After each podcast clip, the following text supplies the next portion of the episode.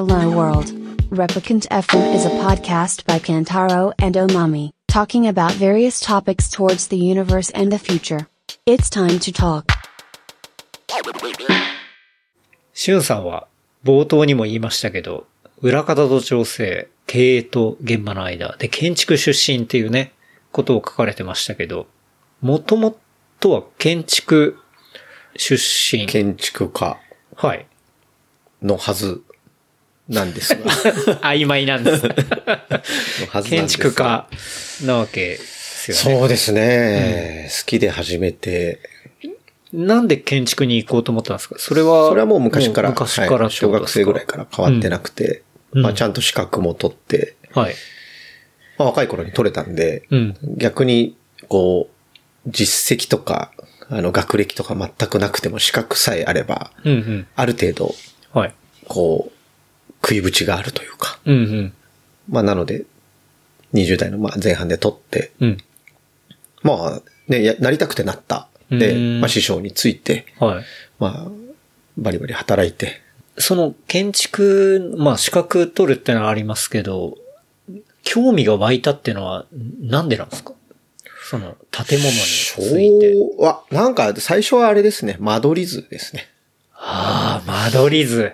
引っはい。越しが嫌で、小学校3つ行ったんですけど、は2回目小4だったんで、い。はい。意思表示として嫌で、で、でもなんかどうやら親がその時にマンションを買うみたいなので、うん。自分の部屋が与えられるっていうのでうんうんうん、コロッとひっくり返ってるんですけど、その仕方ねえなみたいな、泣きながら仕方ねえなっていうんうんううん。多分気持ちになってて、その自分の部屋を作るみたいな、うん。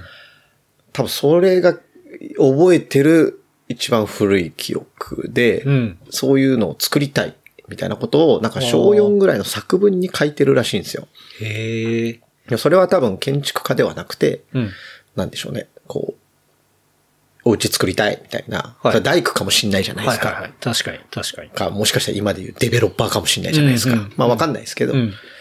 まあお家作りたい。みたいなのはあったみたいで、うん。まあそのまんま育ちました。なるほど。はい。引っ越しが多い環境で、なんかそういう、なんか漠然とそういうふうに、お家作りたいっていうのからもうずっと行ったってことですね。ただの無知だっていう話かもしれないですけど。でも実際資格取る年齢とかになってったら、ね、やっぱ建築っていうかそういうものが好きだみたいな。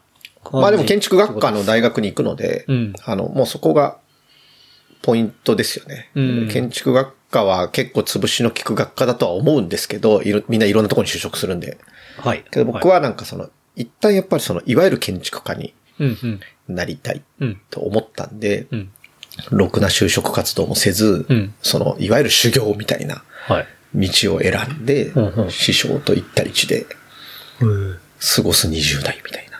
え、でも多分聞いてる人結構わかんないかもしれないですけど、その資格を取っていろいろいけるけど、その選択っていうのは、なんかそういうものがあるんですね。なんか、お決まりルートっていうか。あ、いや、お決まりはないです。あのーやっぱり、えっ、と、有名な事務所に行くのを目指す人がうんうん多いので、うんうんまあそのためにはもちろん、こう、卒業設計でね、なんかこう、賞を取るとか、はい、はい。もちろん、こう、自分で何かこう、リアルの建物じゃなくても、うん。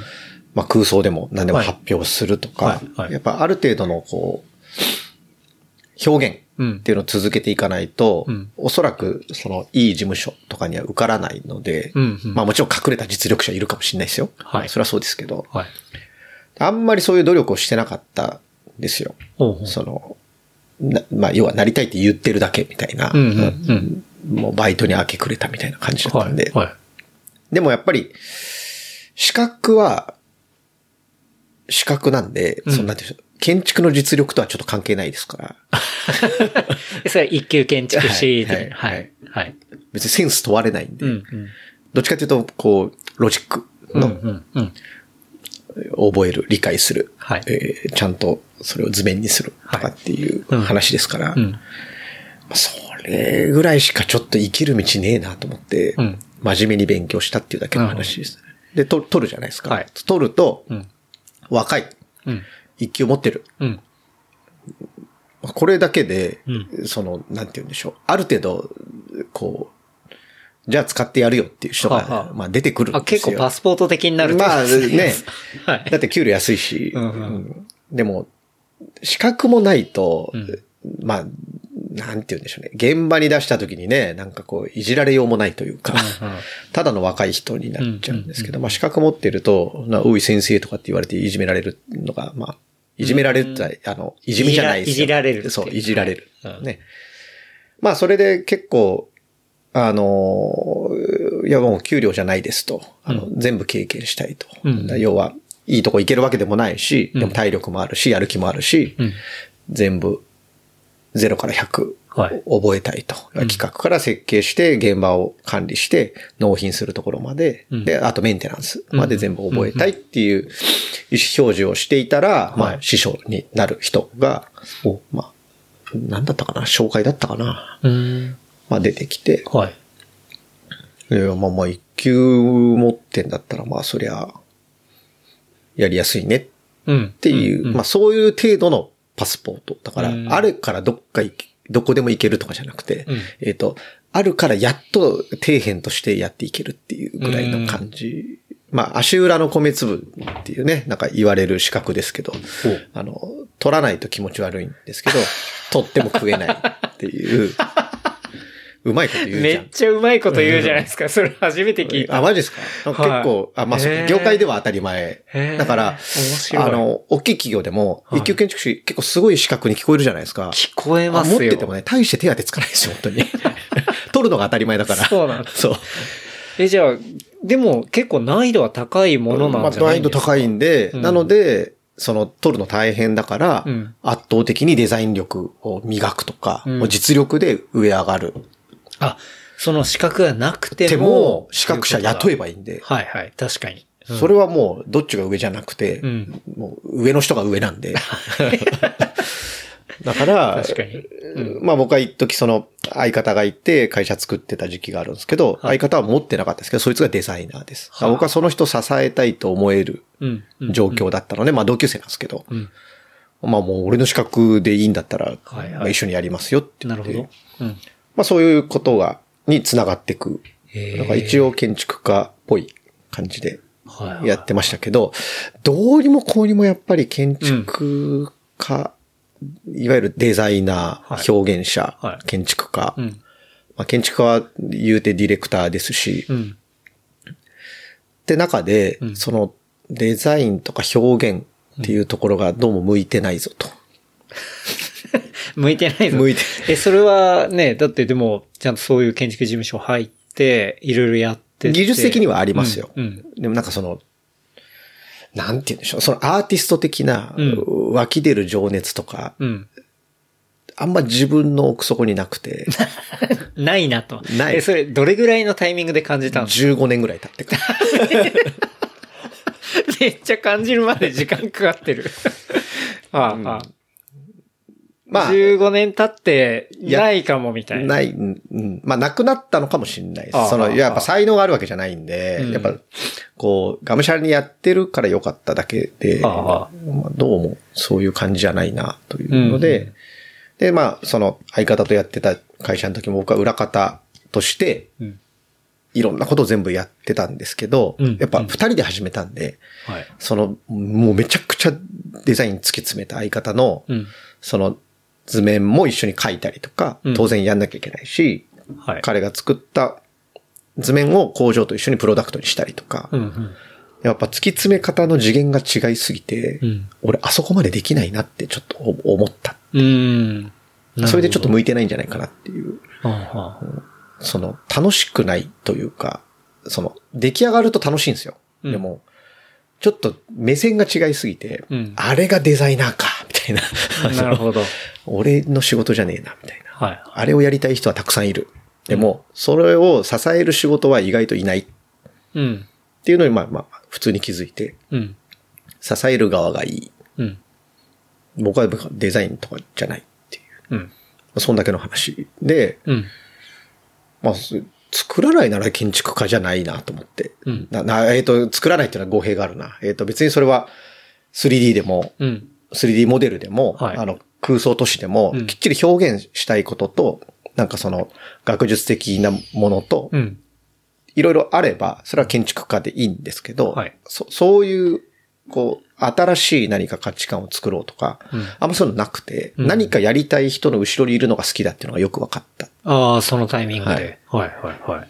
だから、僕はその相方とやってる時に、うん巻き込まれた時は良かったんですけど、うんどうしても、その、一緒に作らなきゃいけない。うんうんこの作ってる時間が結構きつくて、なるほど。はい。離れようと思って、ああ。一緒に会社作ったのに離れたっていう。その、二人で会社をやるっていうのは、まあ最初は建築事務所に入って数年して、あの、その二人でやろうみたいな話まあそうですね、8年ぐらい。修行した。ん修行は6年か。うん6年ぐらい修行して、2年ぐらいフリーランスっぽい感じで。やってて、フリーランスになりたかったわけじゃないんですよ。はいなんかその、どうしようかな、みたいな。なんとか個人で、ぐあの、早く就職しなきゃと思いながら食ってて、はい。実際不動産屋行こうと思ってたんですよ。不動産屋に？要は、開発側というか。デベロッパーとも言えるし、不動産屋とも言えるようなところに就職活動しようと思ってたら、うん。その、誘われてはい、独立するから、うんまあ資格のある、その同級生の仲間が。はい。資格もあるし、のまあまあ俊さんが。はい。もあるし、あと、まあ、もともと同級生だから信用ができるとか、うんまあ、いろんな要素があって、でも別に僕の技術を使いたいわけではないので、うん。うん。信用と資格じゃないですか。うんうんだから、まあ、やれることやりますというはい感じで、それで一緒にやったけど、こう自分の中で、ほん本当にすごかったねまあ、相方がじゃあ行ったら、ちょっとアーティスト的な。いやもうかなりまあ、うん。あと技術者としてもすごい。うん本当に。いやな今一番信用してる。離れたから。なるほど。でも、そこの、自分もちょっとね、二人でやってるから、プレイヤーみたいなのを求められて、そうそれ俺違うな、みたいな。違うっていうか無理だったんですよ。なるほど。今日も会いましたよ、会場で。ああ本当ですか？お久しぶりとかっつっへて元気みたいな来。てたんですね。うんは元気みたいな感じで、うんうんあの、今や別になんか応援してるだけなんですけど、はいやる側としてはちょっともう無理だなと思って、あうん。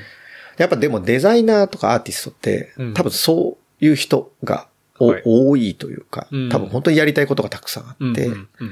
やらざるを得ない。うん。もう、生み出さざるを得ないような人たちだと思ったので、はい全然そんな情熱ないから。シオさんは そうなるほど。これは違うぞと。はい。でもなんかやりたい人をサポートするうん。のはすごい好きで、なるほどなんか自分のエネルギーになるんですよ。うん。なんとか実現する手助けをしたいとか。はいは自分で動く方にはそんなに情熱を傾められ、傾けられないけど、その情熱ある人を黒子的にこうやっていくみたいな。ところは、面白い。面白い面し、やる気が出るみたいな。今も、今いる会社もそうなんですけど、うんやっぱ、こう、まあ、社長に、だけに、こう、とどまらず、スタッフのやりたいこととかも、うんなんとかこう、実現っていうか、まあ、軽くしてあげたいとかね、状況を作るとか、はい、はい、はい。翻訳するとかね、言葉、日本語同士だけど、翻訳するとか、うん。まあ、本当になんか、そっちは頑張れるんですよね。うーん、なるほど。自分のことになると、なんか、漫画読んだりアニメ見てる方がいいやってなっちゃう。あでも、そこに気づいた、そうですその、15年ぐらいで、まあ、いろいろあって気づいたっていうのがあり。ので、その間とか書いてるんですよ。はい、はい。なるほどね。で、うん。こう、中間管理職の最たるものなんですけど、うんうんまあ、その、自分の実績が欲しいというよりは、やっぱり、うん。プロジェクトとして完成させたいっていう感じなので、あんまり別に、こんなペラペラ喋るくせに、そうは言っても別に俺がやったみたいなことを言いたいわけじゃないっていう。うんうん。別にあの、か、関わったとは言いたいですよ。はいそれはいはいあのうんちゃんとやるんで。うんなので今、自分のことをあんまり建築家だとは思ってはいないですね。うんうん建築家の人にちょっと失礼だなという気はしてます。うんなるほど。まあでもできますよ。なので、あの、求められたらちゃんとスイッチを入れてはい。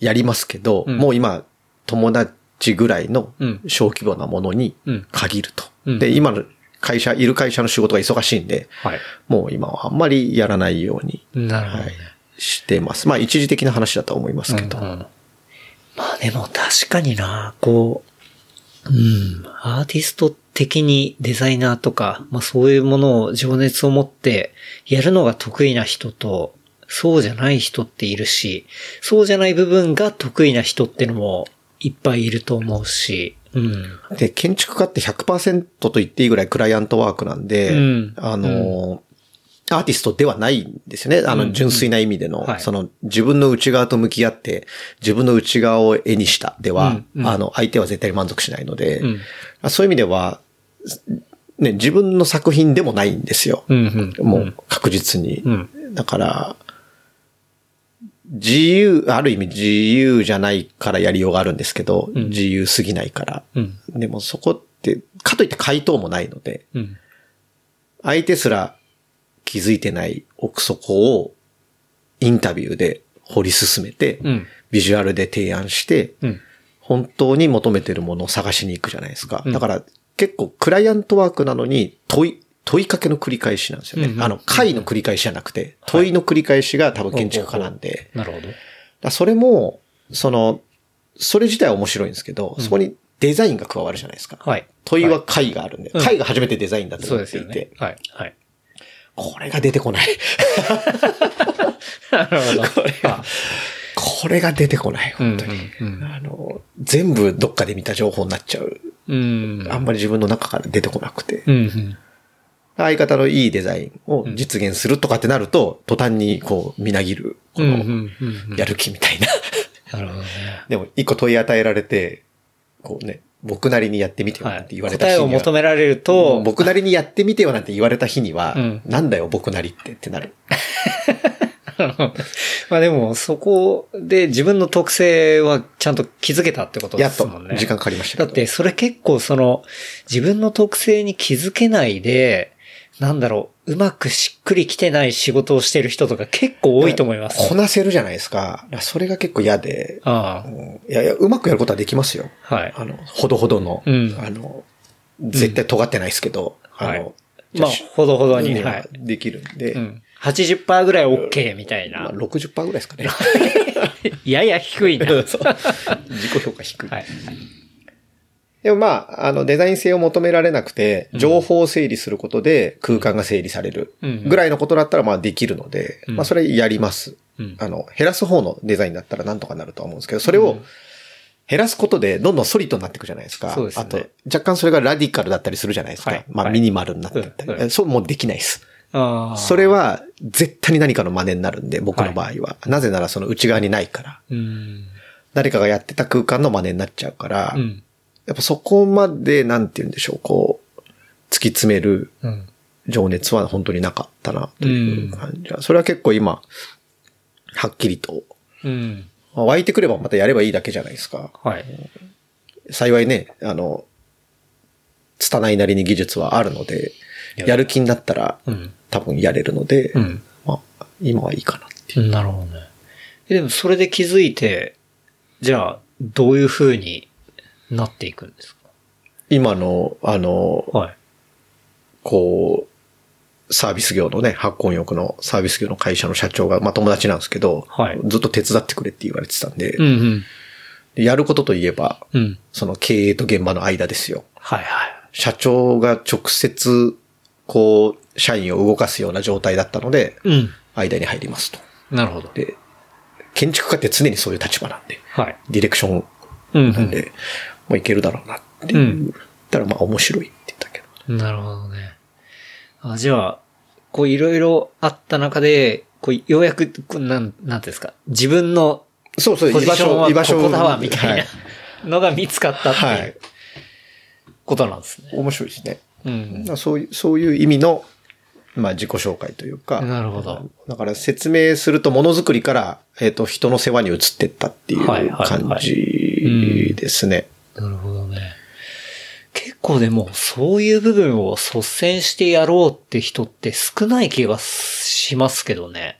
効率が悪いんですよ。うん一瞬。うん。やっぱ違う領域になるんで。はい。でも、俯瞰するとディレクションって意味では一緒。まあ確かに。だらそこを言語化してもらえる機会があれば、多分誰でもやるんでしょうけど、うんなかなか自分でやらないですよね。そうですよ、ね。言われないと気づかないんで。うん、うん、うん。それは僕はその今の社長はい。が、まあ、友達付き合いとして飲んでる時とかに、うんいや、できるでしょ、みたいな、うん根拠があるのか、みたいな ことを思いながら、はまあそうかもね、みたい。いな。うん。で、まあちょっと片足突っ込んで関わりながら、今はがっつりフルコミットで。なるほどね。やってるんですけど、結局建築家の能力は使ってます。あの、うんお店作ったりするんで、うんうん。普通に事業会社なんで、はい。はい。はい。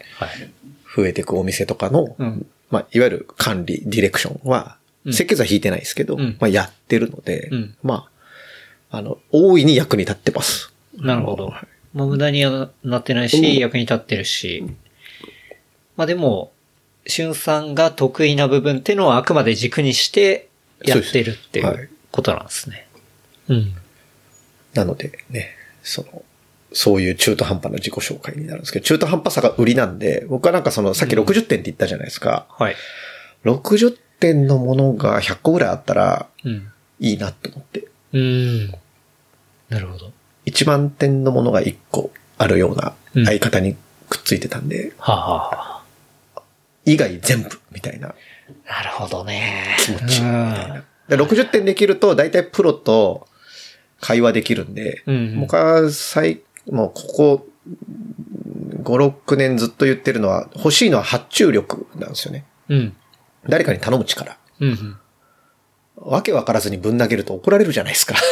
怒られますよ。どこの業界でも怒られると使用書作れみたいな話になるじゃないですか。はいはいある程度情報整理して、発注できる状態を作る。それはどの分野であれ。それがホームでもロームでも税務でも、はい。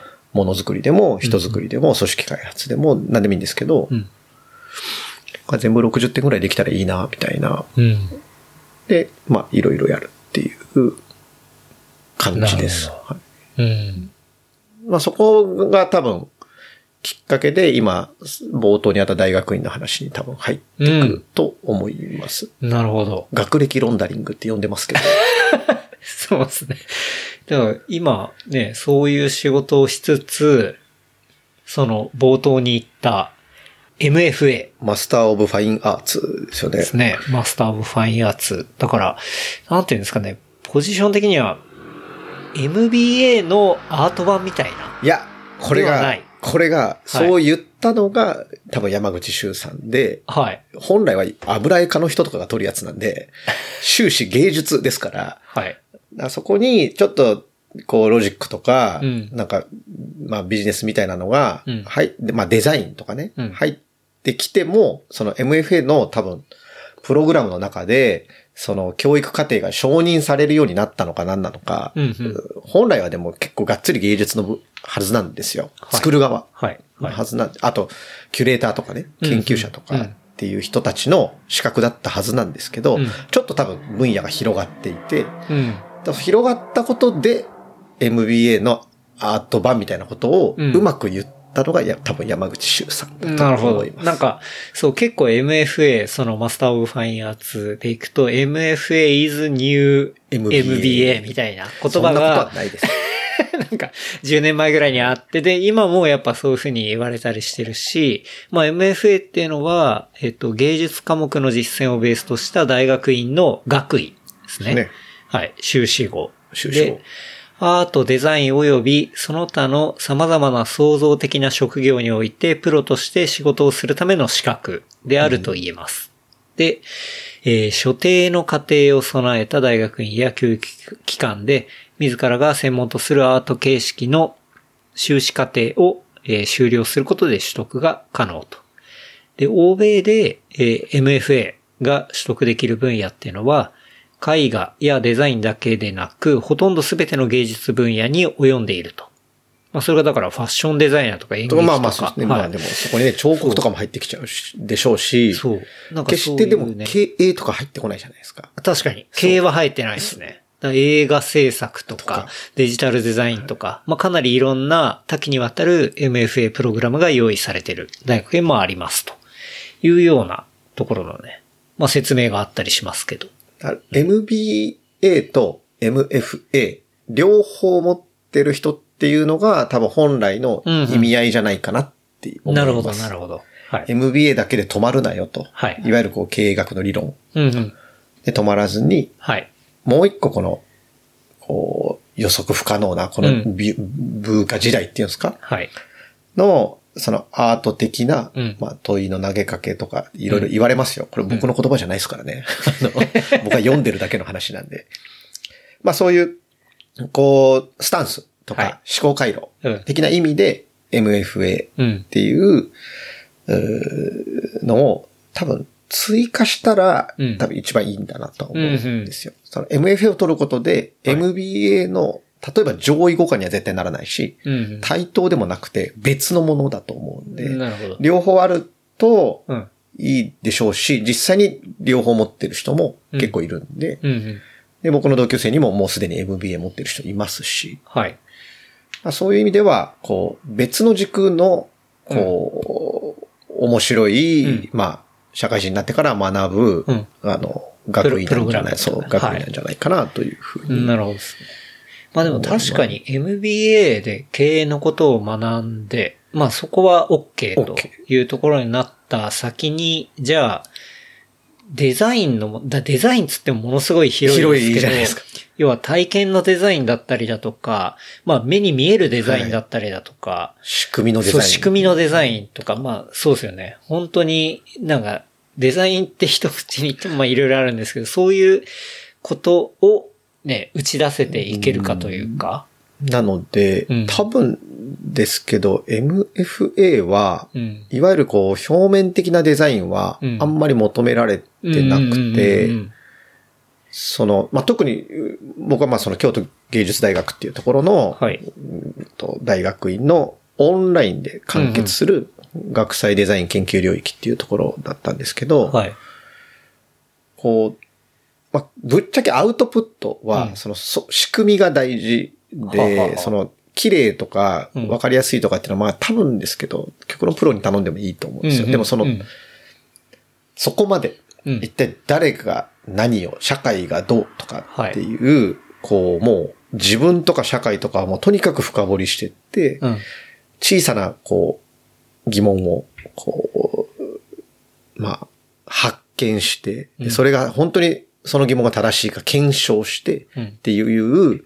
まあ、いわゆるこう、スタンフォードがやってたデザイン思考みたいなものとか、はい。はいうん。まあ、アート思考的なうん、こう、ものとかをいろいろ掛け合わせることで、あの、最後、うんと、問いの発見からデザインの解決までの、うん。まあ、アウトプットまでの。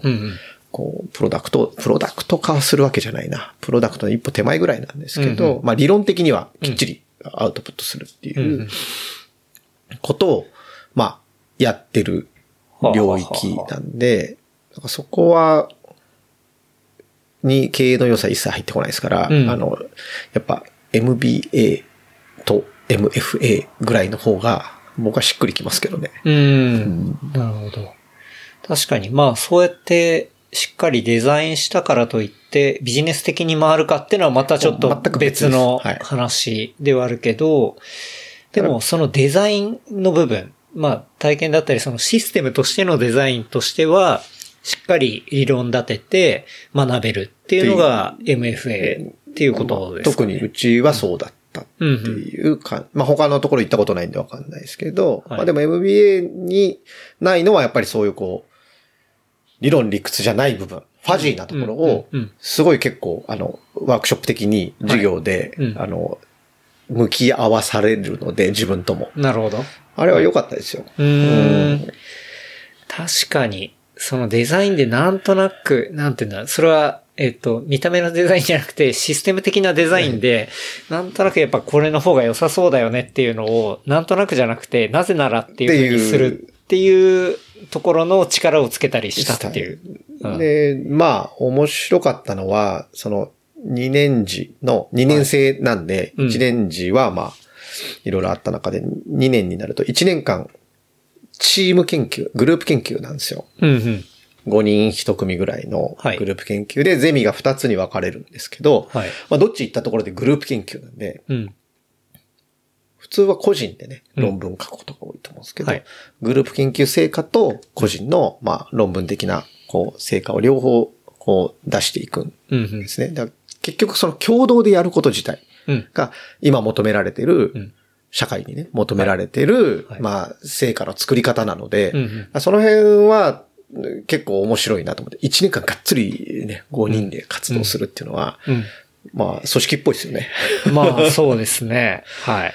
確かに。で、価値観の違う人とうん、一つのものを作え、っていく。だってそのタイミングたまたまその、ね、MFA を受講してた人ってことですもんね。で、チームは、ランダムで組まされる。まあ先生が勝手に決めてるんで、うん特にあの、性格等は考慮しておりませんって言ってたから、はい。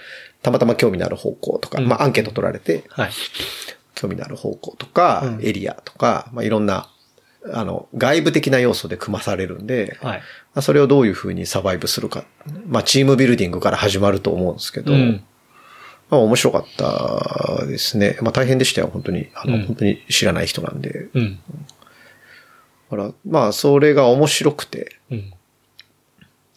課題が毎回与えられるとか。一年時はそうですね。あの、もう、シラバスにがっつり書いてあって、うんうんもう、あの、みっちり、あの、休みないぐらい。詰め詰めで来るんで、はい。なかなか大変ですし、い大学行こうと思った理由が、うん。コロナになって子供が生まれたから家に帰るだろうっていう安易な理由だったんで、え、それ家に帰るいるから勉強しようと思ったんですけど、はい。あの、そんなに甘くなかったですね。え、でも、そう、だから、なんでそれをやり、やり始めたのかなみたいなところは聞きたかったでもんですけど、ね。さっき言った自分の方向性がちょっと見えてきたので、うん。結構なんかワークショップとかファシリテーションの学校行ったりとか、うん。なんかその、コミュニケーションデザインの勉強したりとかっていうのは、うんうん。まあもう始めてたんですよ。で、はい。はい。そんな中で、建築学科卒の一級建築士、うんえっ、と、社会人の経歴書書いたらほとんど設計事務所、うん建築の仕事しか来ないじゃないですか。まあ確かに。まあ普通に考えたらそうですよですよね。確かに。学歴ロンダリングですよ。ああで、まあ自分としてもアートの方向とか、まあそういったものは興味はあるし。まあそうですね。思考回路として興味があって、うんものを作る気はもう本当になかったんで、うんきっちりちゃんと先輩たちのなんかあの言葉とか調べて、あ、ここはなんかこう、綺麗なものを作るためのカリキュラムじゃないぞっていうのを、うんうんまあ説明会とかも出て、はい、はい。で確信したので、うんだったら、まあ、行ってみようみたいな。うん、うん。で、まあ、でも言って受験も実質3倍、4倍あるんで、うん。まあ受かったら、うんあの、行こうかなと思ったら、はいう受かっちゃったので、はい。ちょっと、そっか、受験あるんです受験ある受験。確かに。面接はなかったですけどそうだわ書類受験。ユーキャンみたいな感じでもうじゃないです誰がね、申し込んだら誰もできるみたいな、そういう話じゃないですもんね。そうだわ。大学院のね、ちゃんとそういうもんですもんね。受験があり、3、4倍で通って。取っちゃったから、うんまあ、ね、あの、子供が生まれた2週間後に入学するっていうとんでもない。ほうほうほまあ、それも良くて、う。うん。まあまあ、ね、いろんなことが新しくなるタイミングじゃないですか。その結婚、出産、確かに。コロナ。うん、うん、うん。もう勢いでうん。やりきろうっていう。学ぶぞと 全体としては2年です。2年です。はい。うん。忙しかったなという感じはうんしますね。まあ、そんなこと言いながらね、土曜日ギャラリー回ってるぐらいですから、なんだ、なんだったんだっていう話なんですけど。いや、でもまあね、仕事しながら、ね、課題とかもこなしながら、そうですその、一緒に組まされた、この仲間と、コミュニケーションも取りながらみたいな。まあ、仲間に恵まれたっていうのは確かなんで、うん。あの特別うちは多分仲良かったんで、あのまあ、奇跡だとは思いますけど。どんな仲間だったんですか？えだ 5, 人グルー5人、プぐらい？5人。で、えっ、と、大企業の方はい。3名はい。と、えっ、と、まあ、フリーランス、まあ、編編集系かな、出版とか編集系のはい。フリーランスの方とはい。僕うん。で、えー男女比は3、男性3、女性2。ほで、全員、えー、30代、30超えてて、僕が一番上44っう。はいはい。ていう感じだったんで、うん。結構、あの、まとまりが良かったんですよ。なるほどで、あと、うんまあ、結婚とかお子さんとか、まあ近しい人が多くて、うんうん。で、地域とかはどうなんですか？地域とかは、あのーまあ二つに分かれるゼミの中で、片方は、なんか社会課題みたいな感じなんですけど、僕らが選んでるコース、先生の方は、その、それこそ地域を限定することで、そこの歴史を深掘りして。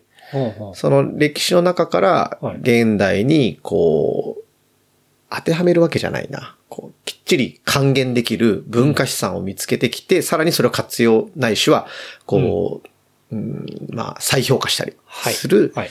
アウトプットをしなさいっっていう感じだったんで、僕はこっちの地域の方を選んだ。はいで、もう片方のゼミ6グループは、まあ、社会課題みたいな方を選んでる。でもこっちも結局社会課題見つけなきゃいけないんですけど、うんうん根源的に人間に先にフォーカスするか、うんなんかこう、地域の歴史にフォーカスするかっていう感じの違いがあって、うんうんで、こっちを選んだんですけど、うんえっと、僕の希望は、えっと、湯河原、円山、えっと、なんだっけな。なんかいくつか書いたんですよ。な友達がいるところを選んだんです。はいはい行きやすいから。はい。で、他のチームメイトも、なんか、日比谷とか、うんあと、佃はいとか。あ佃はいあとなんだっけな。佃煮の、そう あの場所ですね。なんだっけな、はいあと。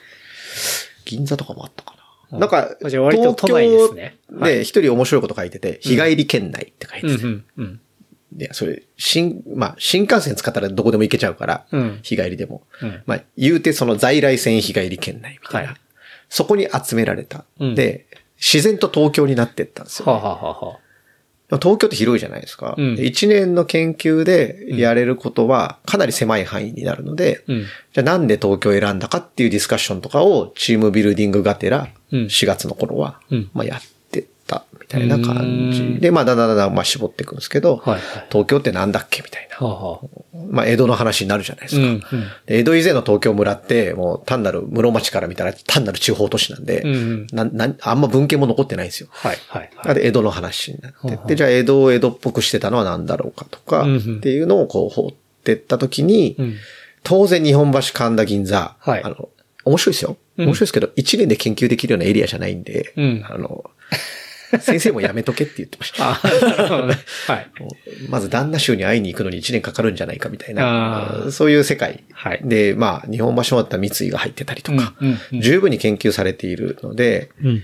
資料が多すぎるっていうのもあるし、研究で勝てないっていうのもあるし、新規性が出てこない。うん要は研究って焼き増しじゃダメなんで、何か新規性が必要だっていう中で、まあ、でも東京の文化作ってたのはやっぱりあっちの方なんで、うん。やってった時に、佃と新川、あの、茅場町の近くなんですけど、はいはいはい新川っていうエリアと、うんうん鉄砲図っていう、うんあの、聖路下のちょっと北の方なんですけど、はいまあ、いわゆるそこにくるっと円かけるんですけど、うんそこが昔なんかあの、港の要所だったんですよ。品川とかできる前の。はい。まあ、品川は大きい船入ってたんですけど、うんうん。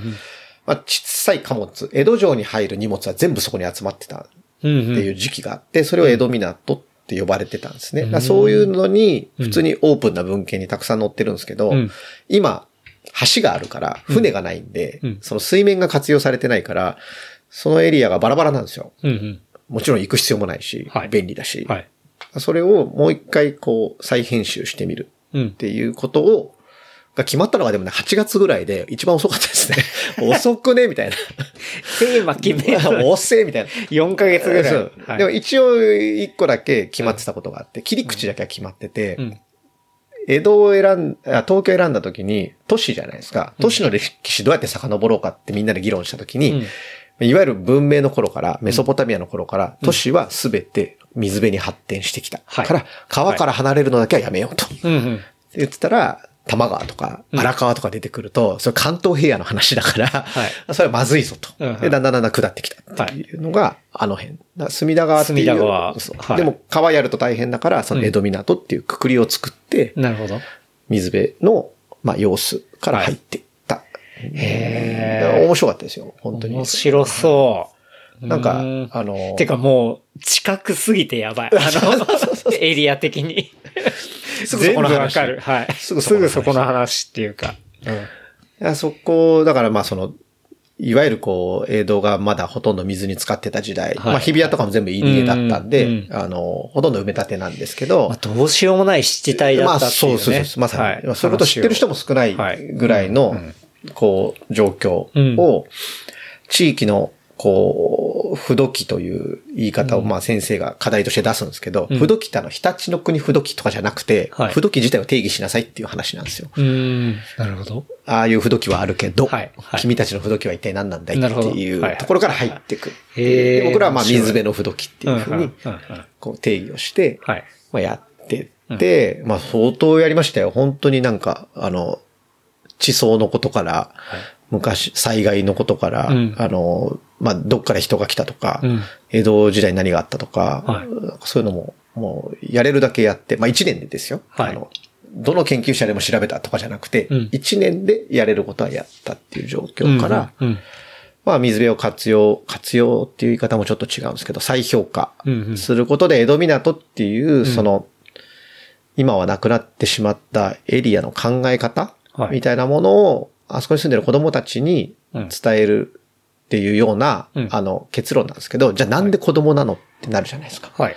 それもすごい大事で、やっぱデータ、オープンデータ、うん中国とかのオープンデータ見ると、うん中国って公立の中学校の進学率が25%なんですよ。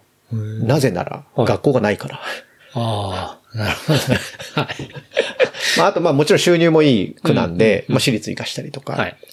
で、ね、隣の区の江東区の中学校行ったりするのかもしれないですし、うんまあちょっとね、いろいろ、それをまた深掘りするとそれもそれで一個学問になっちゃうから、はい。そのぐらいのデータをさらっとさらうことで、エビデンスとして、じゃあ小学校6年生に伝えるうん。プロダクトを作ろう。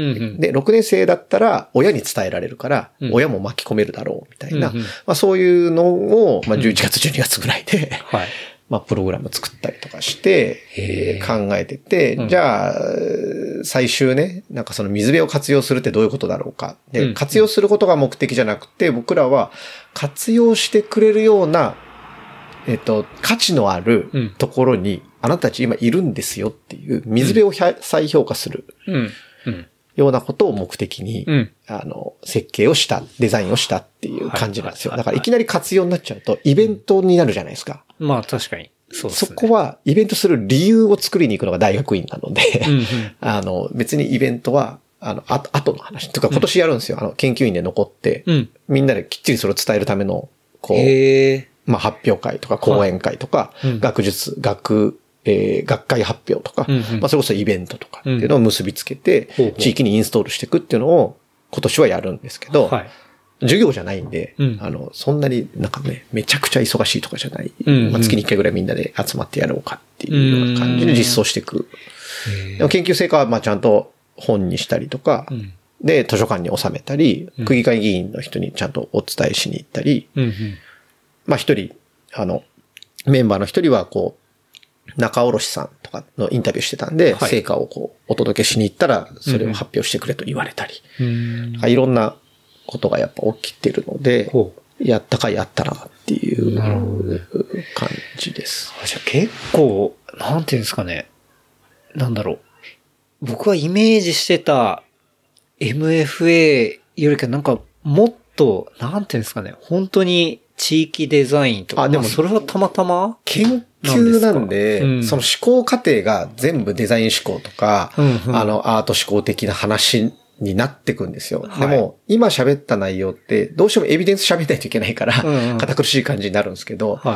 やっぱそ、なんで江戸港ってなった時に、やっぱ飛躍が出るんですよね。うんその飛躍に大事なのは、こう、調査なんですけど、うん飛躍する時の思考は、結構そういう、いわゆるこうアート的デザイン的な発想がすごい必要なんで、うんうん。それを毎回求められるんですよ。はあ、はあはそこが、で、そのトレーニングを1年生の時に積んでるようなあ、ああ、なるほど。感じ。そうか、その飛躍をデザイン思考でうまく埋めていくトレーニングっていうところだったり、いろんなジャンプのところを、その、ジャンプが求められるんですよね。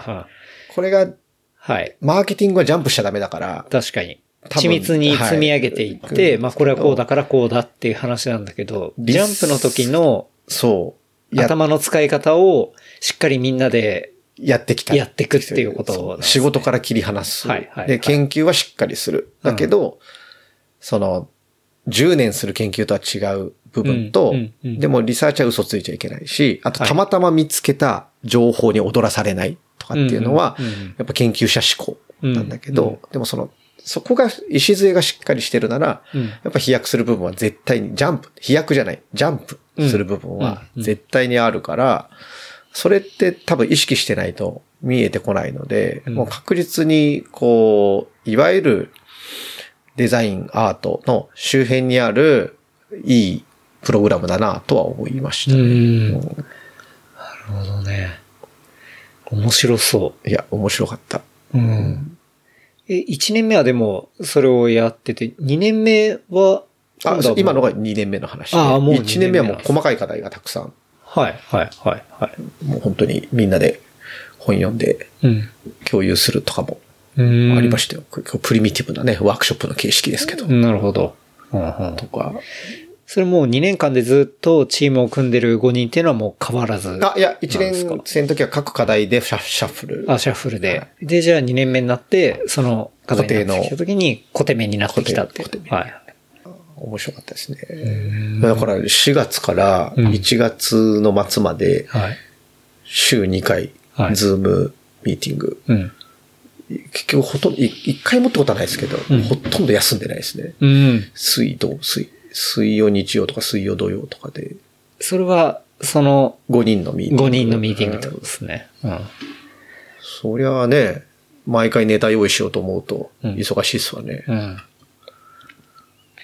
最終卒業するときっていうのは、じゃあ、なんか、みんなで論文を書いてみたいな。そうですね。まあ、グループ研究としてのはい仕上げのうん。パワーポイントと、それに伴う発表資料はいがあって、うん。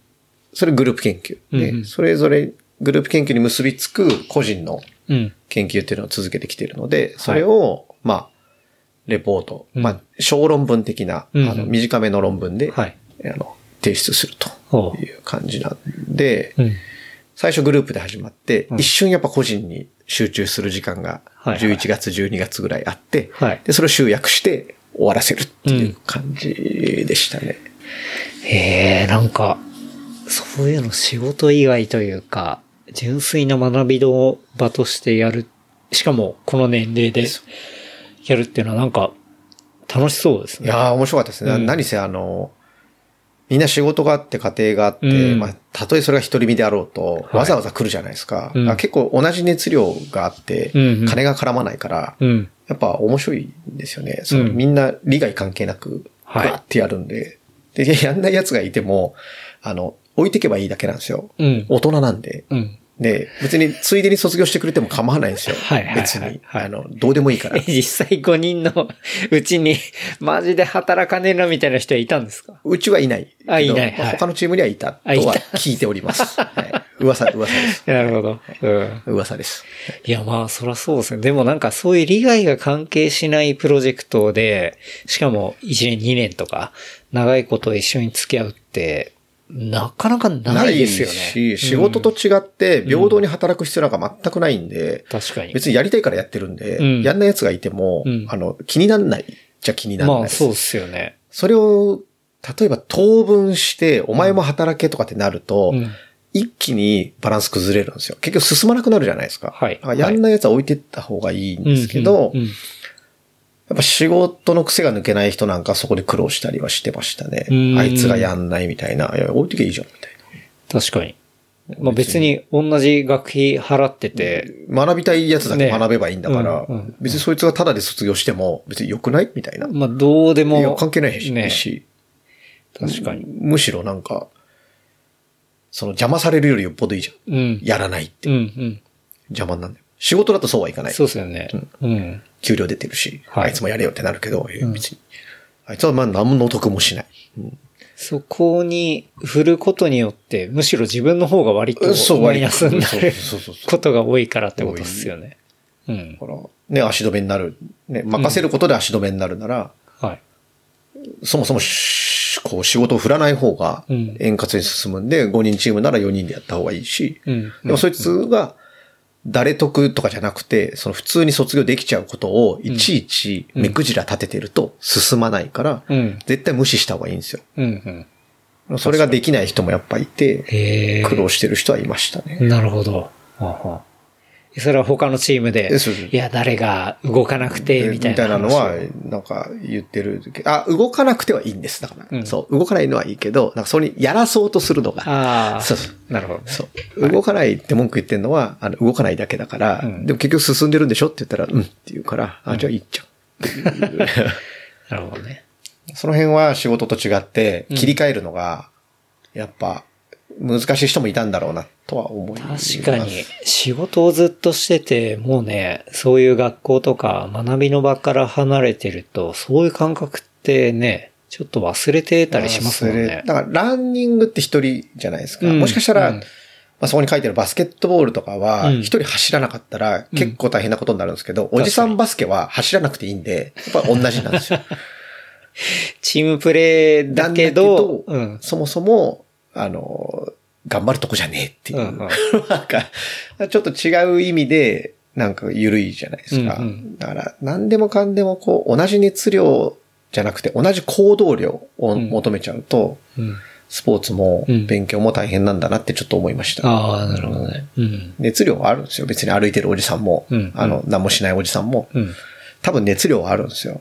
たまたま体が動かないって思った方がうんうんうん、なんか楽だなっていうのは、なるほこうどね。、面白かったです、本当に。うんでも僕らはまあ、5人とも異常に動く人たちだったから、それはそれで、それはそれで結構大丈夫か、この人たちっていう。振り落とされないように。いや、まあそれはありますけど、いや、みんななんか寝てんのかな、みたいなう。ん。すげえな。まあでも、ね、それぐらいのね、年齢で、やっぱ、学んでいこうっていうところは、やっぱり、ね、何かしら、まあ、しっかりバイタリティがある人が、まあ、おのずと集まってくるんだろうなっていうのはなんか思いますけどね。うん各企業、自治体の、多分そういうモチベーションの高い人が来るんで、うん。まあ特に面白いうんですね。多分それは MBA とかもそうですよね。まあ、よほどなんか会社から命令されてたまたま来たみたいな人以外は、はいはいはい自ら来てる人は、もう大抵ね、熱量あるんで、うん。あ面白いですよね。なるほどね。まあじゃあ結構、まあ、でもまあギャラリーに行きつつもやっぱり忙しく、忙しく。いや、ギャラリーも早めに切り上げてましたね。5時ぐらいまでみたいな。なるほどね。え終わってみてどうですか？もうやりきったみたいな感じですか？大学院ですか？はいあ、いやいやいや、もうだから、やってしまったので、あの、足りなくなりましたね。要は、実装しなきゃいけないじゃないですか。全然やりきった感がないから残るんですよ。そっか。やっと理論作ったのに、はい。それで終わりとはいかないからうん。の続けていきましょうっていう。なるほど。それは別にもう一旦終了ではあるんだけど、もう自主的にってことで研すか？究員っていう自主的な形で、ただ、はいあの、学生ではないんですけど、はいまあ名刺は作れるというかね。ほうほうほなんかそういう状態でう。へ残りますという。なるほど。それはなんか、誰かから提案されたっていうわけでもなく、一応仕組みとしてあっっていうことですて、ほまあ、あの、残りたい人はきっちり計画書出せば、うんおそらく残れるんですけど、うんまあまあ、一応先生も、う。うん。その、他のチームはわかんないですよ。うちのチームは、なんか学会の発表でも出してくんないみたいな、うん。結構多分面白いと思うよ、とかって言って。示唆的なはい。お言葉をはい。いただけたので、まあみんなでやるか、つって。なるほどね。で、振り落とされてもいいんですよ。別にもう単位があるわけでもないし。はい。はい。無理だったらまあね、最悪やめてもいいとは思うんですけど、今のところはみんなでやろうという感じへで、もう準備に入ってますね。うん。あすごい面白い展開ですね。面白い展開ですねまあ、きっかり2年でね、なんか終わって、っていうところを最初はイメージしてたと思いますが、まあそうですはい。いや、だから、し僕は大学院出ずに、うんやっぱ働いてきたんで、うんその、初めてじゃあ今度、あの、興味があれば、行くか行かないかは別として、選択肢に、例えば博士課程とか、うん、うん、うん。無理じゃないですよね。うんで。も修士出てないと、まあね、行きようがなかなかないんで。はい。だから、一般に建築学科、建築家になりたい人って修士出る人が多いんですけど、うんうん。あの、今の時代は。はい。そうすると博士課程行くと研究者っぽくなってったりする人も多い中で、うん。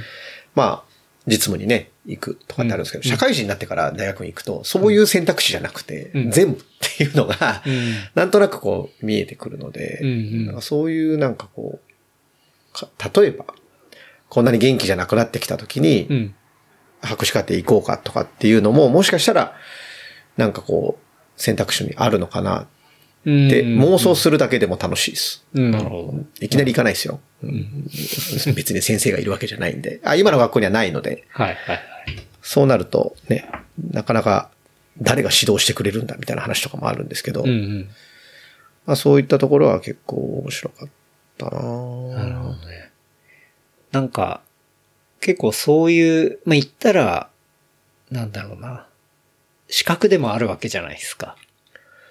ある種の、うんまあ、ねある種のはい。だからそれって、こう、実生活に影響が出てくるっていうか、なんか、あ、これ使えそうだなとか、なんかそういうことになってくるんですかね。視点は増えたと思います。ただ、うんうん実生活にいきなり影響はないと思うんですけど、うんうんでも、その調査することとか、うんたまたま知った情報の、まあ、い。わゆるこの、ファクトフルネスみたいな本があったじゃないですか。うんうんうん。あれの、もうちょっと、こう、学術的な話はい。だったりとか、なんか、気にかけるポイントは増えたとは思うんですけど、うん。おそらく普通に研修士とか言ってれば、まあ気をつけるようなことを今初めて知っただけなんだろうなっていうのもちょっとあって、うんうん。で、それ以外で言うと、調べる癖の、うん。その、まあ、Google から始まり、はいはいはい。まあ、書籍に当たうんうん。るとか、論文に当たる、はい。もう割と好きだったんですけど、うん。やっぱそこら辺の勘の働き方というか、うん。あ、先生こうやってやってんだなっていうのを実際に生で指導を受けて見れて、うん文献の当たり方とかは明らかに変わったんで、うん。まあ、いわゆるメディア情報とは違う世界がすごい奥にあるんで、うんうんうんうんそこの面白みを知ってしまったっていうのは、こうやって掘っていくと面白いんだなとか、うんなんかそういうのは直接影響はあるとは思いますけど、まあ表面的にはあんまないですね。うんうんうん。気づくとそういう考え方になってる。うんうんみたいなところはちょっとあるんですけど、ど。まあまあこれからじゃないですか。いや、要は2年なんでペイペイですからね。まあこれからいろんな、多分ああの時みたい今な場面がいろいろ出てくる出みたいな。とは思います。うんそう、あってほしいな、と思います。まあ、もう例えば一個ものを作るときにうん、リサーチの仕方が変わるそうとか、ですよね。まあ、そういうのは、それが会社のスタンスになっていくような、はいやっぱ影響は与えられるといいなっていう希望はもともとあったんで。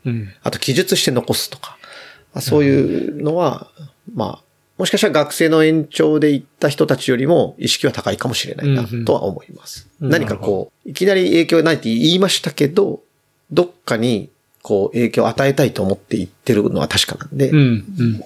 そういう意識はあるなとは思います。うん。なるほどですね。結構中国とかアメリカでは今ね、その MFA をまあ取得する人がこう増加してるみたいな。まあ増えてますよねうんただ日本は2000年来ほぼ同水準みたいな。なんかそういう。取れるとこが少ないですよね。あ、そういう問題もあるんですね。プログラムが、で、オンラインで取れるのはその、僕が言ってたとこだけなんで、うん。それで若干人気っていう話なんですけど、まあ、ね、さっきみたいにその、思ってるようなうんデザインとアートに特化したはい内容ではないのうんで、やっうんぱりリサーチ。がかなり入ってくるんで、はい。そう思うと、もしかしたら、こう、みんなが望んでるようなうん。ものじゃないのかもしれないですけど、うん。やって損することはもちろんないので、うん。面白いなとは思いますけどね。ですね。もっと増えたらいいのになと思います。うんまあ、スクーリング、オンラインで取れるっていうのはやっぱちょっとでかかったですね。で、コロナ前から準備してたうん。うん。学科なんで、はいそのタイミングが良かったっていう、はあはあまだ僕らが2期生なんで、うん。先輩が1世代いるだけなんですよ。はい。あコロナになった2020年が1期生で、僕ら21年入学。うん。よく、その先を見て準備してたなっていうだけの話なんですけど、それ以外で、こう、いわゆるデザインとかの周り、アート、まあロジックとか、まあ、うーこう、様々なものをつなげる役目としての MFA うん。をやってるところは少ないと思います。うんうんあのなるほどね。そう、見たらそうですよね。完全オンラインでできるっていうのはね。一うん。回も学校行ってないです。それは別にコロナになる前から完全オンラインで、考えてたっていう。だんだんバチッとハマって。ハマってうん。いや、でも学び直しってすごい、いろいろ社会を経験した上での学んでいくっていうところはなんかすごい僕も結構興味があって。いや、面白いですよ。うん。絶対面白いだろうなって思うし、なんか発見もありそうだし。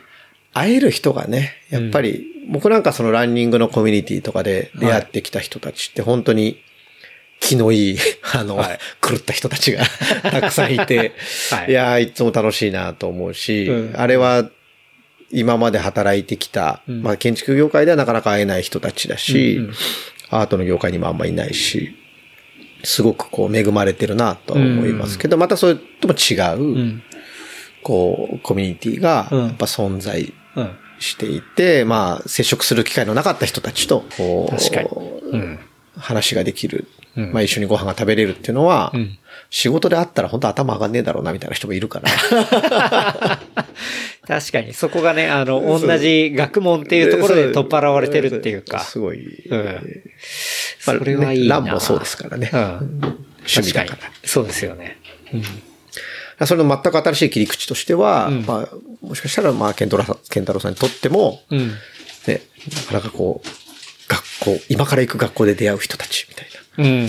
そうですね。なんかそれ、やっぱりなんか新しいこと、例えばまあランニングでも、まあトレランでも、まあじゃあ自転車でも、まあ何でも、アートとかでも、まあ何でもそうですけど、そこに結構ガガッと入っていくとね、まあ新しい人と出会って、っていうのはすごいあるんで、それのもう一つとして、こう学びっていうところもあるっていうことですよね。うん。本当に面白かったですね。うん。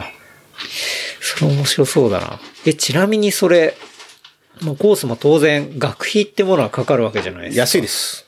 ほう。いくらだっけな ?2 年で100万ぐらいじゃないですか。あ、それぐらいなんですもうね。MBA なんか行こうもんなら大変なことになるんで。はいはい確かに。まあ、それぐらいで。入学費とはい学費と学費で、うん確か100万ぐらいだと思います。なるほどね。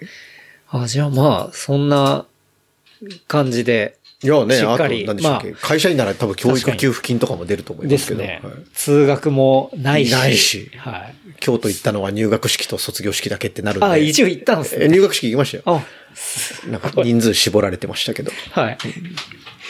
入学式とかすごいな。来週卒業式。おー熱いっすね、それ。卒業式。あ、でも入学式で、そっか。そのタイミングでは同じチームを組む人はわからないから。わからないんで。覚えてもいない。まあズームぐらいでしかまあ顔は見てないわけですね。じゃあ、それ卒業式で、ちょっと。初めて会う人も。あーその説は、みたいな感じになるってことですね。あと2年間1回も同じチームになってない人もいるんで。うん、そうですよはねい。全然、単なる同期だったっていう人もいるわけですよね。それこそ、あの、何でしたっけ？この間 JAXA の、あの、はいうん宇。宙飛行士の米田あゆさんはいは、今の同級生おですですだけど僕はもう全く知らない人です、本当はい。え、同じタイミングでその、卒業です。あ、そうなんですね。まあ一個上の先輩で多分 JAXA の試験のせいで、あの、1年、こはいはいはいはい。う、休んでたと思うんですけど、うんなんかいるらしいです。なるほどでも、あの、オンラインだから、あの、会ったこともないし。っていうことですよね。なんなら僕はあんま本当に見たこともないです。へえ。あの、ゼミも違うんで。うんうんうん。まあ、ああいうことが起きるっていうのも、まあ面白いなと思って。確かに。先生が喜んでましたね。ああそりゃそうですよね。うん。まあそれは、あれ、僕の同級生だよと。まあ、僕はもう言わないですけどね。本当に知らないから。くじ引きで当たったみたいな話は、まあ、はいはいあの、自慢にもならんので、う んあれなんですけど、同級生ですっていうのは、それはネタとしては言える。うんそれは別に僕とは関係ないから、うんまあ、僕のね、キャリアとは関係ないんですけど、そういう人に出会えるうん。場所うんだと思うと、うんやっぱ本当に面白いなと思いますね。うん。そん、だからまああんまね、か優秀な経歴だからといって優秀な研究ができるとは限らないっていうのは、うんうん。本当に先生が最初にぶっ込んでくるんですよ。なるほど。まず、社会人としての経験はお忘れくださいと。おー、ほうほうほう。いいっすね。あなたの立場はここでは役に立ちませんと。はい、はい。もう、ね、いい、もういいこと言うわと思って。こっちは助かる側だから。一旦丸裸にされても、どんな地位の立場の人も、はい。どんな会社だろうが関係なく。単なる同級生です。まあもちろん年齢とかでね、まあ敬うべきことは、まあ礼節はあるにしても、はい、はい。あの、議論は対等にやってくださいと。うん。うんなるほど。だからね、いいですよ。ああ、そういう場って、正直ね、自分で作っていかないとまあないですもんそうね。難しいですよね。うんあトレランとか僕なんかそういう場に入れてもらったから、はい。心地よかったうん。ですけど、うんあれをゼロから作ろうとすると、うんやっぱそういう上下とかないよとかって、誰かやっぱね、アナウンスしないとそうですよね。空気作っていかないといけないん確かにうんで、でも学びの場はみんな1年生ですからね。結構強制的にはいそういう空気がそうですよね。作れるうん感じはしますよね。確かに。まあ、トレランとかも、ね、まあそういうスポーツ周りとか趣味とかだと、だいぶフラットとはいえ、とはいえっていうところもありますもんね。ある程度ね、先輩的な 人も当然いますし。うんまあ、先輩後輩で言うと1年生2年生みたいな話でしかないので、ですよねまあ同級生の中で差がつくことはないっっていうことですね。ていうのは結構いい。うん。いや、それを、そのね、今の年齢とかで作れる。で、本当に貴重なことかもしれないいやです、ね。ーね、ありがたいですよ。うんまあ下は25歳、上は当時68歳までいて、68歳の人だから卒業時70歳だ。確かに。すごいなと。大台乗ってるな。なんか卒業決まったと同時に南極にいましたよ、本当に。えいや、その、ろ旅行で。えすごっ。楽しそうだなと思って。ああいう老後もいいな、みたいな。うんいや、でも、なんかそういうのめちゃめちゃ大事な気がするな。どうしても、その社会的な立場だったり、やってきたことっていうのが、その人をね、こう、固めていったりするところもあると思うんで周りが作ったりもしますからね。うんうんこう振る舞ってほしいみたいな。はい。っていうところを抜きにするのがやっぱ学生っていうね、ところがあるっていう。学歴ロンダリングです。うん。ロンダリングかどうか 成功しました。ど。うん。いいっすね。はい。まあそんな話でしたね。いいな、なんか、ちょっとそれ聞くと、僕もなんか改めて学んでみたいとか、学生になってみたいなってのはちょっとありま学すね。生また、うんあの、学割。もちろん全部使いました。いや、やっぱそれ使えるんですね。もちろんそうですよ。別にんまあそうですよね。一応うん、大学生ってはい書いてある場合は、はい社会人大学院でもいいですかって聞いたりとかしたけど、まあ大丈夫ですって。ほう。あ、じゃああれだ。学生証があれば大丈夫ですって。アップルで学生が安く買えるとか。買えますうん。まだ、あの、3月まではプライムスチューデントです。な るほどね。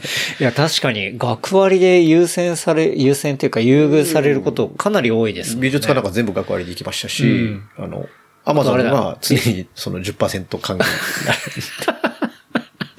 あと、ええーっと、なんだろうな。映画も。当然学割はい学割はいもう、使えるものは全部使いました。確かに。それは、でかいですよ。学生ただとかね。学割じゃなくて。そうっすね。ありそう。いや、全然ありますよ。うん学生ただか。最大のメリットは、はい。誰とでもアポイントメントが取れることですね。ほ企業の社長とかでも。う。ん。研究で。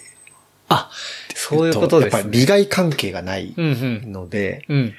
まあ、言うて、その、議員さんとか、はいその、なんとか協会の理事とか、はい。もう本当に、こう、自分の会社の名前出しちゃって、うんな、何なのって言われるところを、うん。あの社会人大学院のとかつって言ったら、はじゃあ協力するってなります。へえ。みんな優しいです。本当に。なるほどね。だから、まあ、ちょっと失敗したのは、大学院の名刺作っとけばよかった。とは思いましたはいはいはいは。いもう自分の名刺にうん大学の名前とか書いて渡したりとかしたんですけど、うん両方作っとけばよかったなとは、最後の最後の方に。なんか、でも自分の所在を明らかにするために会社の名刺は出すんですけど、はい。でも大学院生でしょって言われたことがあって、あ、大学院の名刺も作っとくべきでした。まあ、確かに確かに。うんっ。て思いましたけど、まあ、しその、研究対象だから協力してくれるんですよ。うん。やっぱり。うんでも企業の名前だけでいくとなかなかやっぱりそういうふうにまあはそうです時間取ってくれないので、確かに。うん。かなり、で、これがまあ、例えば自治体の職員とか、はい大企業の人とかだったらもっとね、普段からアポイント取りやすいかもしれないですけど、結構中小企業だと、ね、なで何？みたいな、うん。絶対なるんで、それはもう、それはもう仕方ない。あ、それすごいな。なるほどね。すごいっすよ、本当に。フリーパス状態ってことだ。ほぼ。ああ。だから、言ったら、まあ、この番組でなんかね、超大企業のなんか、役員みたいな話聞きたいな、つって、いや、ポッドキャストやってて、みたいな話で え？ね？みたいな話にななるかもしれないですけど、だが、大学研究で、つって、こういう話が聞きたいんですや、こういう、こう、人の雑談を研究してまして、みたいな話になって、っていうなってくると、ああ、わかりました。じゃあ、もしかしたらしましょう、みたいな風に。そう30分で良ければはいはいちょっと話を聞いてみりようかするっていうことです。まあ少なくともね、まあ例えば社長さんだったら秘書までは話が行くとか。門前払いだけはなくなるので、なんかその辺は、なるほどね。すごくやりやすかったですね。うん。結構いろんな人に、はい。まあ、僕道端でもインタビューとかしてたんですけど、ほう。まあその地域の研究なんで、うん歩いてる、掃除してる人とか、絶対地域の人じゃないですか。はい。そうっすね。あの、つって、はい。話をこういう、聞いて。はい、こういうことやってて、みたいな。うんでやっぱり結構普通に立ち話15分ぐらいしてくれるんで、へえ。あ結構やっぱそういうフィールドワークも、かなり行きました。りやるんですねはいかなり行きました。もう。っうんていうか、あのエリアは歩いてない小道ないです。ええてかそれ、働きながらやんのめっちゃ大変そうだな、やっぱ。なかなかっすね。だから12月とかさすがにあんまギャラリー行ってないですね。うん図書館にいましたね、うん大体。まあでもね、やりきったってことでまあ。面白かったですね。えひたすら面白かったですね。うん。なんか、そうですね。そうやって学びで、まあ最終的にそういう、まあ学位がつくというか、なんか、そういうものだけじゃない、なんかね、もっと広い、こう、得られるものがあるなっていうのはなんか話聞いていやーよかっ思いまたでしたねすね。。うんで、何人か、こうちょっと、あの、ね、いい仕事してて、資産形成に困ってる人をアートの沼に引きずり込むっていうことを 引きずり込んでるん引きですか？ずり込んで。アート、面白いっすよ、つって。うん。儲かるとは言わないよ、つって。うんうんあなたは儲かるとかじゃない、つって。うん、うん。あ、儲かり方、あの、せっかくこの番組なんで、はい言っとくと、もうオークションに出てるもので勝負してください。まあ、一攫千金はございません。うんあの、やっぱり、オークションで認められるような、うん何度も繰り返し出るようなものは、絶対にもう上場株みたいなもんなんで、はいそれを見極めれば、うん。基本的には安全だとは思います。もちろん下がることもあるかもしれないけど、うんでもそれ以外のものは、はいもうそんなのはわかりません。うん。そうですよね。はい。いや、もう、ちゃんと 市場に出て、市場っていうのがまあオークションであって。もう、そう思っとかないと、はい。僕らも説明できないです。うん。本当にあの、売るつもりで買う人なんて一人も入ってこなくていいんで、でも、うん。いつか売ってしまうことには仕方がないっていうので、資産形成と言ってる人たちは、本当の大金持ちなので、うん。あの、価値が確定しているものを、まあ、長く所持していることでもっと価値が上がるっていうはい。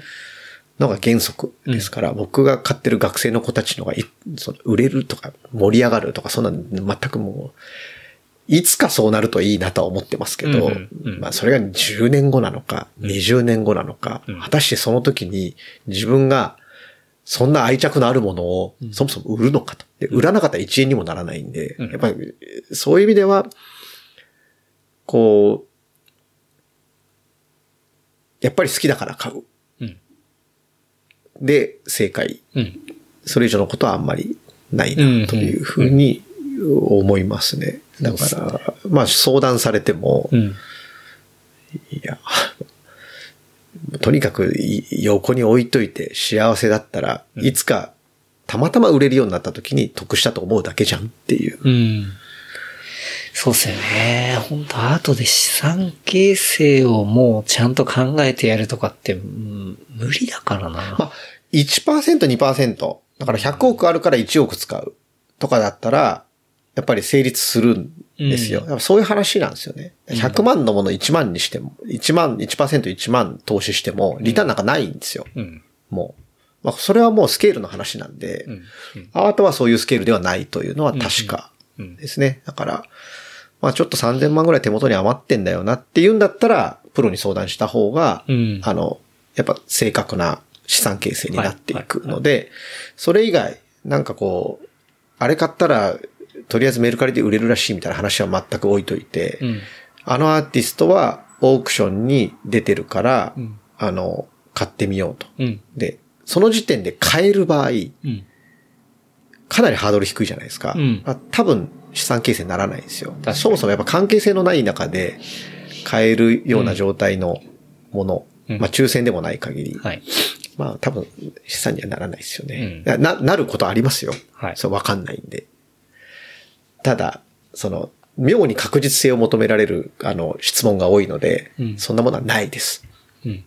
うん。それはもうギャラリーの人でもわかんないですよ。ギャラリーの人はだって価値上げようと思って頑張ってんのに、うん 価値決まってたら ギャラリー意味ないじゃないですか。本当にだ確から、その、そこだけは結構、いろんな説明しますけど、うん勘違いはしないでくれっていう。うんだから僕は結構持ってますけど、うん。もう本当に盛り上がった人なんて一人とかなんで、うん。それもね、好きで買ったからたまたまなんで、うん。うん。まあ、あ、あれがあるか。価値確定してて買ったのはエディションだけですね。うんまあね、あれは多分そのうち、例のシルク。はい。ぐらいですね。はいあれぐらいですね。はあ、はあ、でも、うん。売るつもりでは買ってないですね。うんただ、資産として考えると、まあ死んだら、あの、売ってもいいんじゃないかうん。っていうのが、まあ一点あるぐらいで。うん。それ以外はまあ好きで買ってるんで、うん。ちょっと、あの、破産するぐらいだったら売りますけど。そこまでいかないと。まあ場所がなくなった時にどうするかですね。やっぱうん狭い家なんで、うん本当に手放すのか、うん倉庫を借りるのか。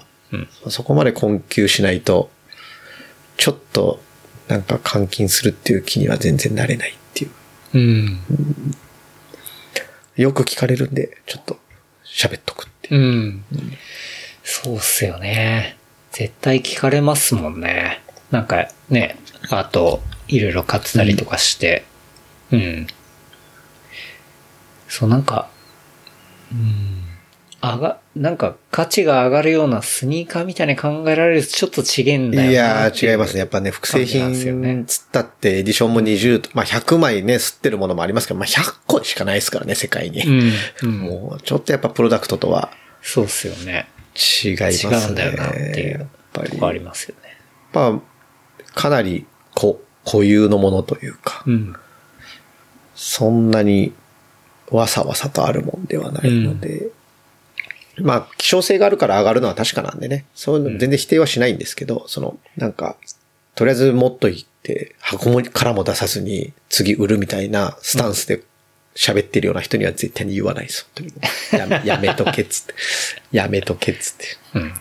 入ってくるなっていう気持ちとともに、うんいくら仲いい人でも、あの、ギャラリー紹介したりはしないですね。うんえー絶対やんないです、そういうのは。自分で関係性作んなきゃいけないんで。うん。だから、結構アナログですよね。いや、アナログですよ。だって1点のものを売り買いするんだから、うんアナログですよ、やっぱり。ですよね。やっぱその一点を売るっていうところを、じゃあ誰にって、まあさっきもね、話しましたけど、そこをすごい大事にしている世界世界だったりもするんで。でもなんかあの、何でしたっけ、こう、クラフトビルダーみたいな自転車作る人とか、うん、うん。多分、近いんじゃないかなと思うんですよ。1年に作れる台数決まってて、はい、はい。もちろんウェブでポンと売れて送るっていうのもいいんですけど、うんこの間のまさしさんみたいに取りに行くみたいな、はいああいうのって絶対信頼関係につながるじゃないですまか。あ確かに。確かに。行かれてるじゃないですか、お互い。うんうん取りに来ちゃうっていうね。作ってる方もだって1台ね、何十万もする、うんこう、自転車をね、作ってて、自転車ってね、こう、まあ言うて10万ぐらいあれば、かなりいい自転車乗れる中で、うんエクストリームなものをうん作って、多分取りに来てくれるって嬉しいと思うんですよ。うんあの、それって好きだからうんとか、面白いからとかじゃないですか。確かに。でなそういうなんかこう、売るために買う人って取りに行かないんで多分。うん、うん。そうっすよね。はいまあ、そういうところとはもう本当一緒だなと思います。うん。まあ、ヴィンテージショップとかもそうじゃないです、多分。まあ、もちろんネットで売れりゃいいっていう人もいますけど、はいその誰に預けたら、うん。この椅子がうん長生きするかってうん。いうのは、うん。多分ある程度見てるんで、まあ会話の中からとか、はいはい何にも知らずにね、なんか買いに来る人には、いや、ちょっとこれ戦略がとかって言うと思うんですよ。うん、うん、うん。一緒ですよね、多分。客を見るっていうそう。ね。そうっすもんね。あっという間に、ちょっと収録がね、2時間半回りというところになってきましたが、そろそろ締めに参りたいと思いますが、しゅんさんのしたら、おすすめコンテンツ。いや、もう今日は、はい。皆さん、うん。一個、なんか、気に入ったものをうん。買ってみてくださいと。買うです。見るじゃなくて、買う。買う。ギャラリーで、アートフェアでうん。買う。まあ、体験も含めて、絵を飾る手前に買うという行為があるので、はい。まあ、そこは、何かしらじゃあアートを買うと買いううことがおすすめと。はい。うん1万円でもいいので、うん。結構、いきなり1万円って言われると、飲み代だとすぐ出す人がはい。結構躊躇したり、洋服10万円のコート買う人が10万円の絵ってなかな確かにね、そうです買。わないですよ。えってなると急にハードル上がる感覚めっちゃわかるな、それ。うん。なんですけど、対応年数で言うと一番高いんで、一生幸せになれる。確かにはいね。そうですね。ので、その行為としての買ううん。とともに好きなものをうんまあ選んで、こう、購入して飾る。うん。で、これは、えっ、と、買うが入るので、うんえっ、と、貸してもらうは、うん。今回おすすめではないでうす。ん。うん。はいやっぱ買うって飾る。そうですよね。はい。貸してもらうのとは全然違うもんな。はい。うん。え、しゅんさんが一番最初に買ったのって何だったんですか？写真ですね。写真なんですね。うえっ、ん。と、エディションがついたはい。写真で、はい。えっと10年前ぐらいなんですけど、うん。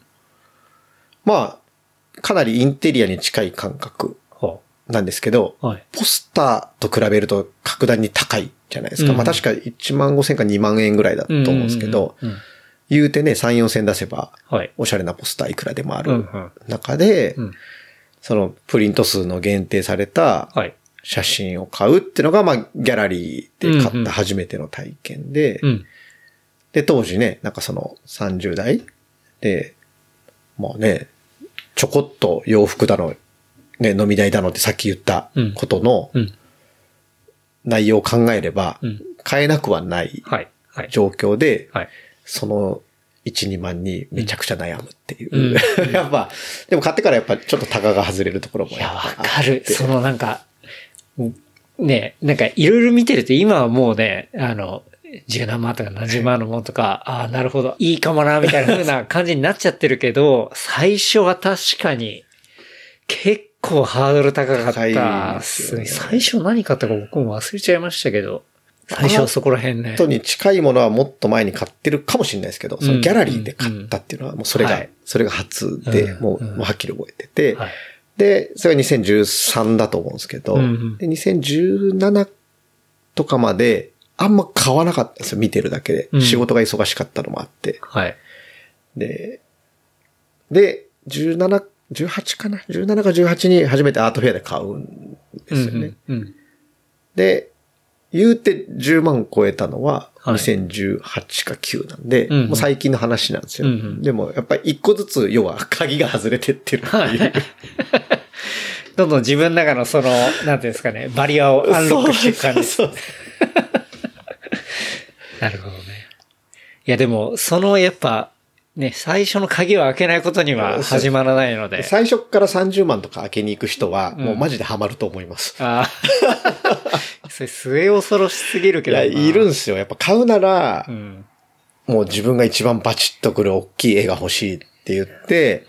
結構がっつり行く人も見てきたんですけど、どやっぱ羨ましいなと思って、もうビビらないのう。んえ、だってなんかね、洋服とか買っても一緒じゃんみたいな。うんすげえな、みたいいやでも、そう、最初からさ、まあそういうね、これが欲しいっていうものを買うっていうのはまあわかるんですけど、なんかちっちゃいものからでもいいから、な。そうです。アンロックしてほしい。アンロックして、もうめちゃくちゃおすすめコンテンツそううんなんか、そういう、もう自分が納得したものを、まあ30万なり50万なりでもいいから、やっぱ買いたいみたいな人、多分ひょっとしたらそれで終わる可能性があるんで、なんか、買って、まあそうですとりあね。えずなんか自分が納得できるものを買いたいみたいな。で、納得して終わるパターンもあるかもしれないじゃないですか。でも、多分僕は伸びしろがあるというか、もっと沼にはまるのはやっぱ、まあまあ、そう、ですねなんかちっちゃいところからは、やって、こうだんだんアンロックした方が多分とんでもない方向に行く 素質はあると思うんで。モンスターが育つ可能性は。なんかね、そういうちっちゃいやつを、ああの、開けていって、あの、泥沼にはまってってほしいなってっていう。いうのはもうね、思いますね。本当にあの、買う人が足りないんで、日本はう。ん。そうですよ。だって、まあね、これもう統計で出てますけど、本当ね、まあ、言ったらいろんな先進国で行くアートに、えっ、と、人が払う金額っていうのは日本って本当にランキングで言ったら、下の下なんで。ダントツ低いですからね。なんで本来であれば、ね、同じ水準であったら、もっとそういうものにお金が回ってもいい、あの、国だとは思うんで。で、税制が悪いとかね、あの、ニュースに出るんですけど、税制が気になるような大金持ちの話をしてないので、うんうん。あのうん、本当に、うん。あの、もしかしたらインテリアの延長でもいいので、うん。まあ、ちょっとギャラリーで買ってみてほしいという。まあ、あとプライマリー、あの、要は、二次市場じゃなくて、はい。うん。まあ、作家からの話を聞いてうん、直接買うよううんな体験を、完全なおすすめコンテンツにしたいですね。こはそうですねはい面白いと思いますね。うんうん。あっという間に、あの、沼に。でも、やっぱ、ね、面白いと思うんですよね。なんかそこに血が通ってるというか。そうですね。うん。いや、あの、ちょっとドキドキするんですよね。うん。で、その血が巡るじゃないですか。で、か作品にもやっぱそれが、うん。自分の見る目が変わるんで、うん家にあると。うん。そこに本当に血が通ってくる。うん。で、生活との、こう、絡みが出てきて、うん。まあ、ものによっては見るたんびに違うとか、うん自分のコンディションで変わるとか、はい、はい。まあさすがに、そこの、こう、絵の、絵、絵に限らず、立体でも何でもいいんです、もちろん。うんなんかこう、自分との、こう、生活の、なんかこう、変化うん、みたいなのは、まあまあ、さすがに不幸になる人はいないんじゃないかなっていうふうには思いますね。うん。うん。しゅんさんもね、最近立体をちょっとね、ね、行ったっていう。2週間前の話なんで、あんまりちょっとまだ、妻にも言っておりませんので。あ、そうなんですね。はい。行ってないんだ言。ってね。届いてから言うスタイルなんで。それ一番なんかやばくないですか？大丈夫ですか？大丈夫です。大丈夫です。ああの、そうなんですね。はい。大丈夫です。使っていい枠は、あの、決まってるので、あの、なるほど。それを乗り越えなければ。そういうことですはい。うんうかつに、はいあの、だからローン組んだりとかしてません。うん。はいそこはね。はい。はい。でもね、美術ローンとかありますからね、怖い世界ですよ。本当に。ありますよね。うん。はいちょっと金利高いんですよね、日本は。うんやっぱり。あんまりいいのなくて。いやー、ローンなでも車買う代わりだと思えば、まあそうですよね。さっきの話と戻しますけど、車買うような金額を用意するんであれば、資産価値に寄与する可能性がちょっとあるね。確かにジャンルが出てくるじゃないですか。確かに。うん。さすがに一攫千金みたいなことは滅多に起こらんという話であって、うん。やっぱね、もう価値の確定してるものは、はい。そのぐらいの値段帯だと、そうですよね。だって草間弥生のシルクスクリーン買えますからね。ですよねく車を想定すれば。そうですね。はい確かに。それはそういうローンがあって叱るべきだなとは思います。ローンの金利ぐらい余裕で多分ペイすると思うんで。確かに。そうっすね。まあそこはね、あの、うん車みたいになんか使えるわけじゃないんで。うん。まあ、ポルシェか草間弥生かみたいな。すごい選択肢。すごいって。っていうね。まあそんなね、楽しみもあったりするんでっていうところですかね。はい。うん。まあでもね、あの中には変な、こう、勧誘があったりとか、まあ、特に秋葉原周りは、あの、いろいろあの、怪しい美術美美術商もいたりするんで、まあそういうのには引っかからず、ははいい。お気をつけください。お気をつけください。っていう感じですかね。はい。はい。ありがとうございます。じゃあ、そんなところで、おすすめコンテンツも出ましたし、告知とかありますか？いや、特にないです。ないですか？はい。特にないですね。ありがとうございます。じゃあ、えー、事務連絡させていただきます。えー、番組の感想、フィードバックは、ハッシュタグレプリカント FM、ハッシュタグレプリカント FM までいただければと思います。あとは、話した内容をまとめたショーノートは、 replicant.fm で見ることできますので、こちらも合わせてチェックしてみてください。はい。というわけで、いや、今回はしゅんさんにお招きして、いやー、アートの話、たっぷり。いろいろね、で、なんか、僕もそう、しゅんさんとこんなに深く話すことっていうのはなかなかなかったんで、確かに。うん。まあ今日ね、アートフェア東京行った、はい。その熱量、熱量そのままに。そのままに。でもやっぱ、しゅんさんがなんかこう、学ぼうと思ったきっかけだったりとか、まあ、学びの部分とか、で、アートだけじゃない、なんか、結構これ聞いてる人とか、僕らの年齢に近い人とかもいると思うんで、なんか、改めて学ぶことの面白さとかっていうのも、もう僕もめちゃめちゃやっぱ、しゅんさんから話聞いて感じましたし、そうですね。なんか、学んでみたいなってのは改めて思いましたね。なんかそう、結構最近ちょっと探してたりもしたんですよ。あーそうなんなんかいいのないかな、みたいな。でも、結構怖いんですよね。いやそりゃそうっすよね学び始めること、ちょっと怖い。なんでかっていうと、まあその、丸裸になる部分っていうのは全然いいんですけど、その、今の、こう、生活に影響がありすぎないかとか。や、あると思いますよ。そう。ねなんかそういう部分ってやっぱ誰しも絶対怖いとは思うと思うんで。うん。収録やめたくなったら学校行きますっていう。確かに。休憩したくなったうんら学校行きますって言って。なんかこういう、こういうふうな、やってる活動がうまくそういうなんかね、そうね学びとかにも繋がったりとかしたりとか、うん。確かに。することもあると思うし、うん。なんかでも、それをね、やり遂げた人の話をね、聞けたりして、よかっ。たかなと思います。はい。というわけで、改めまして、しゅんさん、お招きしてお届けしました。いや、長いお時間ありがとうございます。ありがとうございましたありがとうございました。それでは、また来週、ありがとうございました。ありがとうございます。